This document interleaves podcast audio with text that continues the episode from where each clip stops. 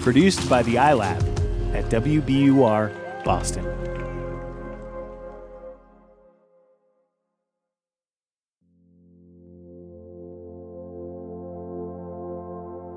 Hi, Yasmin.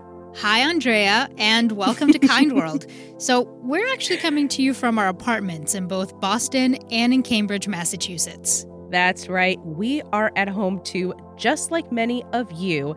So, for the foreseeable future, we'll be making Kind World from home, which is definitely a challenge because, Yasmin, this is the first time you and I have ever recorded this show from different places. And to be even more specific, I'm recording from a blanket fort on my bed, and you are in a closet? I am in a closet, in a dark closet, under a lot of blankets so I can muffle the sounds. But you know, that is how it is for now. We're taking all the necessary safety precautions. So if there's ever a time when all of us need a little comfort, it's now. And you know what's given me the most comfort this week, Andrea? What's that? It's the realization that we live around a lot of amazingly kind and generous people. So let's start off by sharing what's been happening in our communities, where we're watching neighbors step up and support each other in all sorts of ways. We have such a range of different kinds of things that people are willing to provide their neighbors, um, in addition to money and housing and things like that. Things like delivery or childcare, or some people are artists and say like they're willing to do online video chat sessions doing art. That's Jerry Medina. She's one of the founders of a local mutual aid group. That's a grassroots network of people offering and requesting help. So these groups are mostly organizing online, but they're also posting flyers, texting, calling neighbors to let them know how they can get help. And these mutual aid groups are popping up all over the country with people willing to buy groceries for each other, to take care of each other's pets, to entertain kids while parents are working. Some people have even opened their homes to total strangers who need a place to stay. And we've heard a lot about that here in Boston because we've got so many college students, and so many of them have had to leave their dorms and they've got nowhere to stay you know, it was like within not even an hour, I think, that we saw this person um, step up and offer this to the student. That's why I think this is such a powerful way of practicing community. It's like been the nicest thing to observe during this entire time. You know, I've seen local businesses stepping up too. It's a really trying time for anyone in the restaurant industry. But Demetra Murphy, who owns Daddy Jones Bar in nearby Somerville, is really stepping up. Even though they've had to close for the time being, a couple of our staff are still working, and they're doing so because they're delivering food to families in need. When I saw that we weren't going to be go, bringing kids to school, I was like, wow, restaurants have food, and we are going to need to get it somewhere, and these kids aren't going to school in Somerville. Maybe we can turn like the need of the restaurants and all of our restaurants into a way to help the community. And of course, there are individuals who are just helping on their own, like Farah Siraj. She's a school principal living in Milton, Massachusetts. So I do have a friend who is immune compromised and has finally agreed to take up an offer. So I'm going to do some shopping for her today and cook some meals and drop those off. Farah put up a post on her Facebook page. She said she was willing to help anyone who needed food pickups or even cooking. She also said she was willing to take care of the children of working parents. I think there was the capacity to love and care and show kindness. I hope that there is more communication around folks that um, can check in with their neighbors. Like if you know that you have a neighbor who lives by themselves, to knock on their door, maybe wear a mask, leave a note even, and just say, if you need something, call me.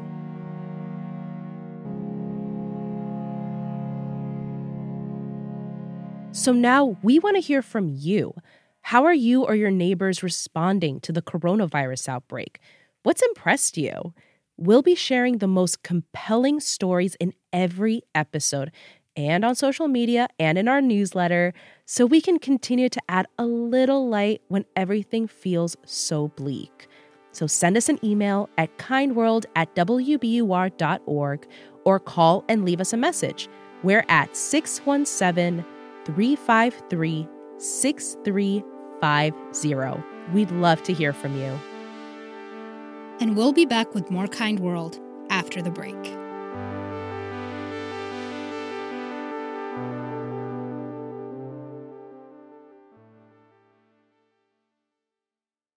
The world's clean energy future relies on ancient elements still in the ground. Without mining, there will not be a clean energy transition. But pulling them out of the ground comes at an environmental and human cost. Mining is intrusive, but the results are the building blocks for products that we use every single day. I'm Meghna Chakrabarti. Join me on point for Elements of Energy Mining for a Green Future. Five special episodes. Listen and follow On Point wherever you get your podcasts.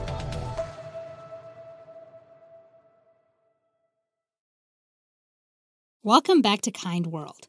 I'm Yasmin Amer. And I'm Andrea Asuaje. So now we have a great story for you, and it's a little break from everything coronavirus related.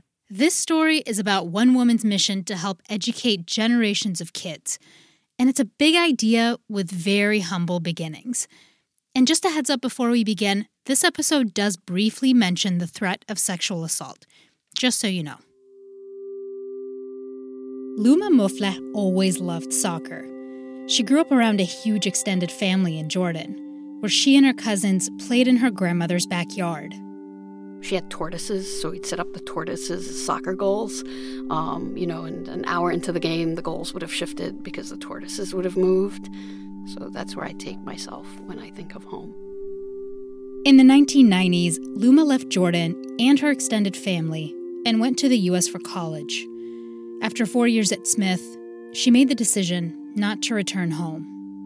My junior year, I applied for political asylum. From an early age, Luma knew she was gay. She also knew it would be difficult to live as a gay woman in a socially conservative country. Currently, Jordan doesn't have explicit laws criminalizing same sex relationships, according to Human Rights Watch. But sometimes the reality on the ground is different. I was caught at one point uh, with with another woman out outside of Amman and um, at gunpoint and threatened with rape. Um, so yeah, it's uh, it's like a fear, but a reality as well. In 1999, Luma got asylum, moved to Atlanta, and opened up a little cafe. She made friends, coached club soccer, but something was off. She missed home, even though her parents had disowned her. When when you have to leave your country, there's a part of you that's always going to feel lonely. Like even if you're having a great day, there's a part of you that is missing. On the one hand, she was free as a gay woman in the US. On the other, she felt like she had to hide another part of her identity, especially after the September 11th attacks. I had lots of friends that started changing their names. You know, like Saeed became Sam, Hamad became Mo. But seeing the way people reacted and, and the fear they had when they realized you were Arab and Muslim um, was not the way I wanted people to look at me. Luma just wanted to blend in. But deep down, her nostalgia for home never went away. It really hit her one day when she came across a group of young boys, all refugees, playing soccer. Something told her she had to stop. Maybe it was fate, but it was like, whoa, here's part of your world, and we're going to plant it right here in Atlanta for you. The next day, Luma went back to play a quick soccer game with the same group of kids. Louis McCord was part of that group. He was a shy teenager from South Sudan who'd only been in the U.S. for a couple of years. His family immigrated to escape political violence. But for Louis, a kid who didn't speak much English, life in America was difficult. Really didn't have that many friends, um, only talked to family members. It didn't feel like home, and it didn't feel like this is the place that I was dreaming of when I first got here. That changed when a group of boys approached him and asked if he wanted to play soccer with them. For them to just come up to me, it was a little bit emotional, but at the same time, I was excited because I had somebody, I had kids that were just trying to include me into something. Luma volunteered to coach this group of boys as an official team. She'd even stay after practice to help them with homework. that's when she learned something startling. Some of her players, like Lewis, had trouble reading. It shook me in a way um, that I don't think I was prepared for. I just didn't think you could be in school for a number of years here in the United States and not know how to read. And I said to myself, if this was my kid, what would I do? Luma started a school. Well, sort of. It was a rented room in a church basement. She brought together Lewis and other middle school kids from her team. Using her own savings, she hired a teacher to homeschool them. After three years, Lewis went back to high school, a changed student. It gave me confidence in front of the class to read, and sometimes I will raise my hand, even tell the class I, I read first. Meanwhile, Luma's idea grew. In 2007, she started a nonprofit called Fugees Academy, a free private school for low income refugee children. A lot of people didn't believe in it. You know, they're like, we don't understand what you're doing. Um, I had a principal tell me I was wasting my time on these kids, that they would never amount to anything. Good thing she didn't listen, because since starting the school, Luma's helped teach nearly 1,200 middle and high school students. She opened up a second location in Columbus, Ohio in 2018. That's where Lewis, who's now 27, is back in the classroom, this time as a leader and mentor. They're, they're living my life that I lived when I was a kid. And I just wanted to come back and make sure that they, they have the best of it. It's just beautiful. Like, I'll sit back and, like, see that image of him standing up in front of a group of kids and mentoring them and and it's it's beautiful to see. Through teaching others, Luma's learned an important lesson about herself. Coming out as a gay woman was nerve-wracking. Then again, so was coming out as an Arab Muslim asylee. But that's who Luma is, and she's proud of it. She's teaching her students to be proud of their identities as well. I feel very uh, more whole um, when I'm at school and when I'm in the building with my kids. Like, I, I feel more like I feel that I belong now in a way that I didn't not before. They say soccer has a magical ability to break barriers and bring people together.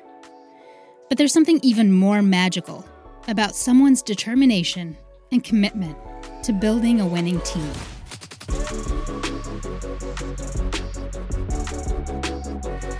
Hey, thanks for listening to Kind World this week. Follow us on Instagram at WBUR Kind World for updates, news stories, and a behind the scenes look at how we produce our show, which is, for now, from our makeshift home studios. Kind World is a production of WBUR, Boston's NPR station.